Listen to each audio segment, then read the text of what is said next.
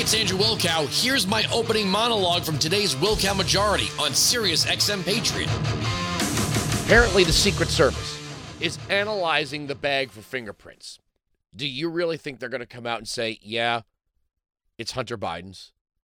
I'll bet you any amount of money that the make and model of the cameras in the library are the same make and model of the camera that was in Jeffrey Epstein's cell.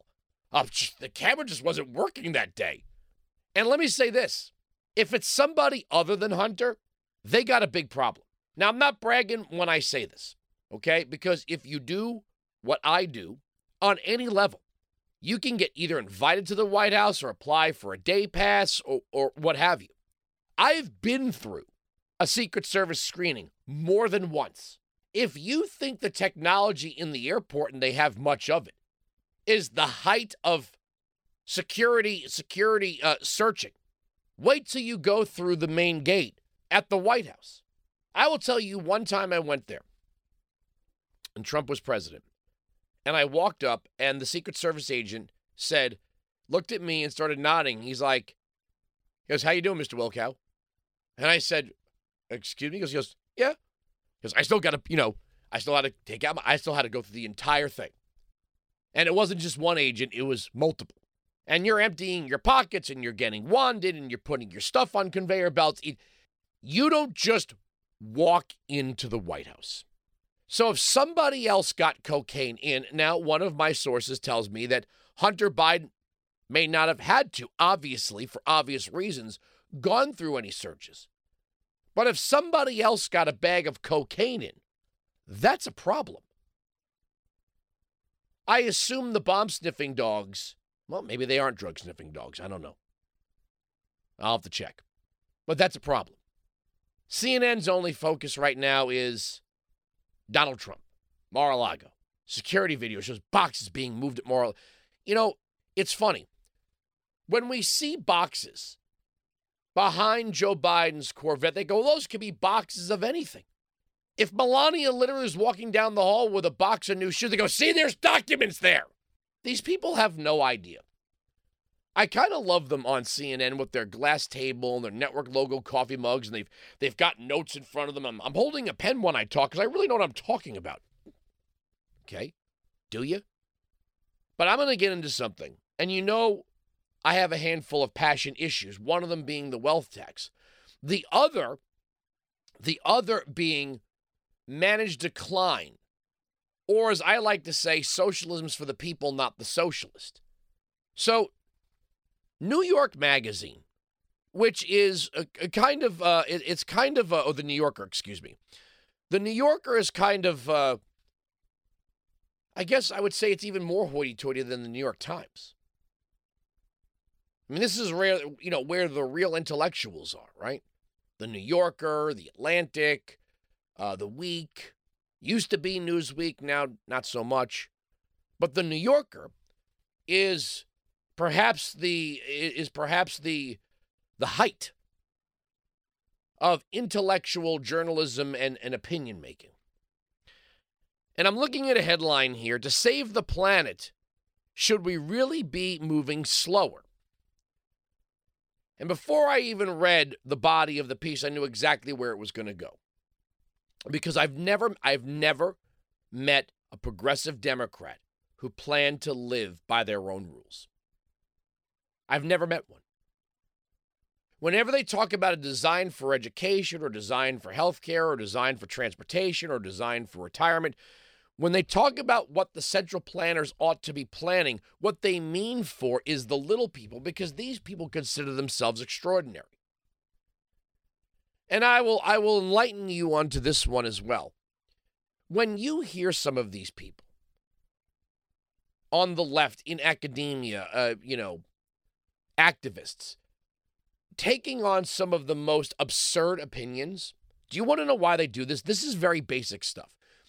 The reason why some of the most absurd opinions come from the academic left is because if there is a common understanding, right? There are two genders.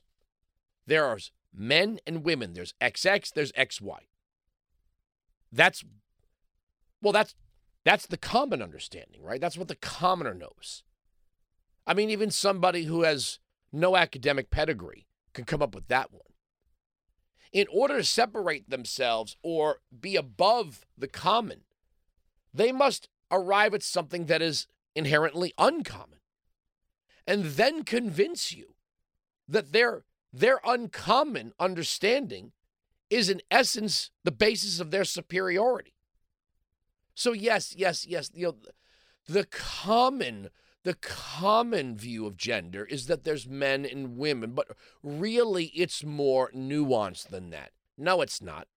Just because a handful of people want to amongst themselves pretend this is real doesn't make it so, but this is how they look. The common people, right? Commoners. Look at the way we view private property. Because the majority of us don't have a Marxist view, believe in our right to acquire property, they think because common people desire private property, that is beneath them. Well, we can't have, yes, it's common to want, a 3-bedroom home with a barbecue in the backyard. That's just so common, right? What we need are cosmopolitan cities where the majority of property is held by the public. I mean, not where I reside, but see how that works? So let me read to you a quote from this piece. To save the planet, should we really be moving slower? And it says right here, the most seductive argument that degrowthists, that's degrowth, that's managed decline. Okay, that is the term for managed decline, degrowth, right? The degrowthers, or degrowthists, if you will, believe it is considered common and are even in somewhat way cultish for government to look for policies that create endless economic growth. The idea of the rising tide lifts all boats, they're beyond that. Now it's time to bring the middle of the top down with an elite class at the top and everybody else just sort of in this amorphous class of the commoner. The most seductive argument that degrowthists make, though, is also the soundest most of us who live in rich countries could easily make do with less, especially less energy. A study cited by the degrowth advocate Steve Genko calculated that to stabilize the planet's temperature, we need to decrease the share of passenger car transport in our cities by 81%. How long have I been telling you this? EVs are not the future. They are the stepping stone. The goal is to control transportation and thus your movements. And why do you think it is that New York City is going with congestion pricing? Because they're trying to slow your movement. It's not conspiracy theory. It's current events. I am well aware of this. One step ahead of the crowd, you are a crackpot. One step ahead of the crowd, you are a leader. 2 steps, you're a crackpot. But I've been telling you this almost as long as I've been on the air here at Sirius XM Patriot. The EV is not the future. It is the stepping stone. Amongst these people, they detest the idea that the common person can have a lifestyle that is so far and above that of even well-to-do people in other nations. They want us to be somewhere between European socialist and Central American Marxist.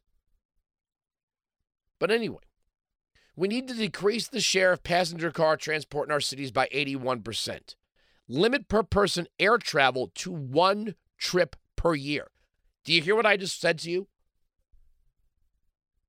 The advocacy here is that you will only be allowed to get on an airplane once a year. Now, I don't normally take calls in the first segment, sometimes the second segment. I would like to speak to a Democrat who plans to live with this. If it's in the New Yorker magazine, I can assure you that academics are writing papers and then they're in the ear of... How miserable is air transportation right now? Notice nobody's blaming Putin. We didn't have these problems when Donald Trump was president. Say what you will about Mitch McConnell. I'm no fan of Captain Turkey Neck. And maybe it was an act of nepotism. Not nepotism, but favoritism. Trump trying to win over Mitch McConnell by promoting Elaine Chao to Secretary of Transportation, although she held a position in Reagan's Department of Transportation, so at least she had some experience at the agency. This was not happening. They are making rules and regulations right now to purposefully make air travel more miserable because they don't want you traveling. Look at the price of gas. If you think there's pain at the pump, what do you think it costs to fill up a jetliner? What do you think jet fuel costs right now? It's through the roof. You've got Biden attacking the airlines left and right over so-called junk fees. They're making air travel miserable. Because why? They want government-run rail. High-speed rail is the central planner's dream. And when they talk about the ills of land confiscation for pipelines or what have you, or what it's going to take to put down pipelines, where do you think these coast-to-coast, north-to-south rails are going? They're going through somebody's backyard. Anyway, so one air travel trip per person. Reduce living space per person by 25%, decrease meat consumption in rich countries by 60%, and so on. Those numbers may sound drastic, but in some respects, they're not that far from how many of us have lived a half century ago. The median square footage of an American house built in the 1960s was 1,500 square feet, compared with about 2,200 today, and the earlier model home to more people. Before 1972, more than half of Americans had never taken a plane trip, much less more than one a year. And since 1960, we've increased our total meat and poultry consumption by 35%. So all of this economic growth that we've experienced and the expansion of provisions and opportunities for common people to have bigger homes and nicer cars and take more trips and eat better than perhaps the rest of the world, we have to bring this to an end for you. None of these people that are behind this effort are ever going to give up what it is they enjoy. Not a one. This degrowth movement is serious, and it's real. And I'm going to tell you something else. The open border is giving them everything they need. Well, we have so many more mouths to feed, so many more people to house, to clothe, to educate. You're just going to have to tuck your elbows in and make more room. All right? How many of you think, I'm going to take a sip of my coffee while you consider this, how many of you think what I'm saying is conspiracy theory? How many of you think that I'm a crackpot, that I'm a kook? Because if you've been following this program, you know everything I say eventually comes true. These people are saying it out loud. The article goes on. I don't want to read the whole thing. You've got the gist of it right there. Already saying that the EV market is that EVs are unsustainable because of how much mining would be required for us to transfer all of the cars we own now from combustion engines to EVs. That's why they're talking about cutting the number of cars by 81%. So government's going to have automobile, transportation, and wealthy and well-connected people will. You know who won't? You. Screw you. You don't need to go on vacation. You don't need to drive. You'll go where we tell you, when we tell you. Or at least where we allow you. I'm on record. I'm on record on this July the 6th. So you could say this guy's crazy. He doesn't believe what he says. Well, you can go, wait a second. He's got a pretty good track record of calling these things a couple of years out and before many of his colleagues. Make no mistake, the degrowth, managed decline, move to socialism is real. It's happening. They're theorizing it as we speak. We're right. They're wrong. That's the end of the story. The arguments on this radio program cannot be broken. Sirius XM Patriot. You can join me live on the Wilkow Majority, Monday to Friday, noon to 3 East, 9 to noon West, on Sirius XM Patriot, channel 125.